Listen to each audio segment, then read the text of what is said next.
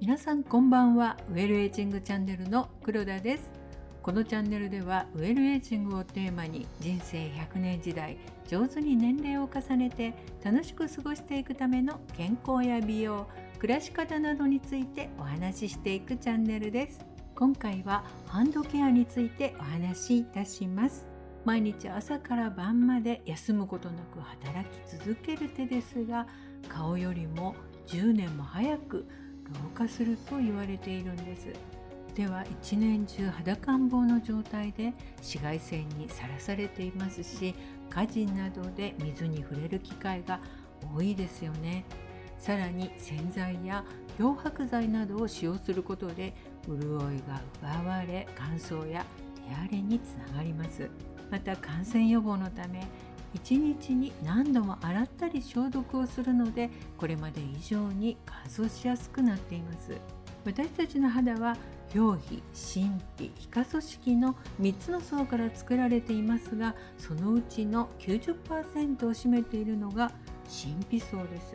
ここはコラーゲンやヒアルロン酸などの成分が含まれているので肌の張りや弾力潤いを保持することができていますけれども手肌は顔に比べてこの真皮層が薄い構造をしているのと顔に比べて皮脂腺が少ないためもともと乾燥しやすい構造をしているんです。手肌の乾燥を防ぐ基本的な対策はやはり保湿です。手洗い後はこまめにハンドクリームなどで保湿をすることで保護につながりますが忘れずこまめに塗るためにはハンドクリームの置き場所の工夫も必要です。水仕事の後に使うものはキッチン。寝る前に使うものは寝室。外出用はポーチやポケットに入るサイズのものなどシーンによって置く場所や使うハンドクリームを選ぶと自然とハンドクリームを塗る習慣ができると思います。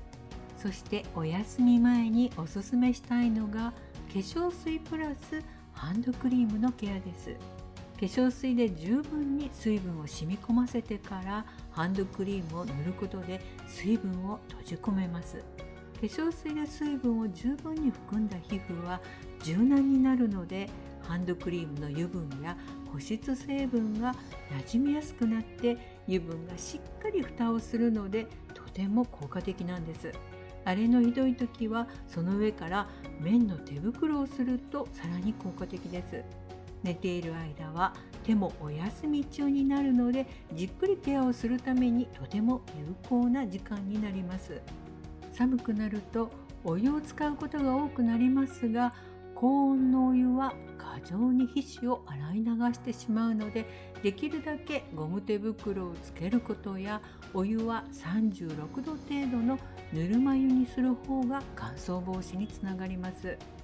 たまにゴム手袋で痒くなる方がいらっしゃいますが内側が綿張りになっているタイプのものや綿の手袋をした上にゴム手袋をつけるようにされるといいですよ。お顔に比べてケアが重視されにくい手ですがスマホを触っている時や人と食事をしている時とかよく動く手は結構見られています。綺麗な手は仕草まで優雅に見えますよね。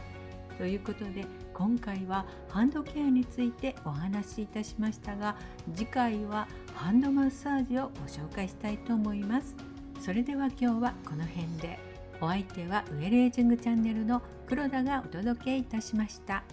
今日もお聴きいただきありがとうございます。次回またお会いしましょう。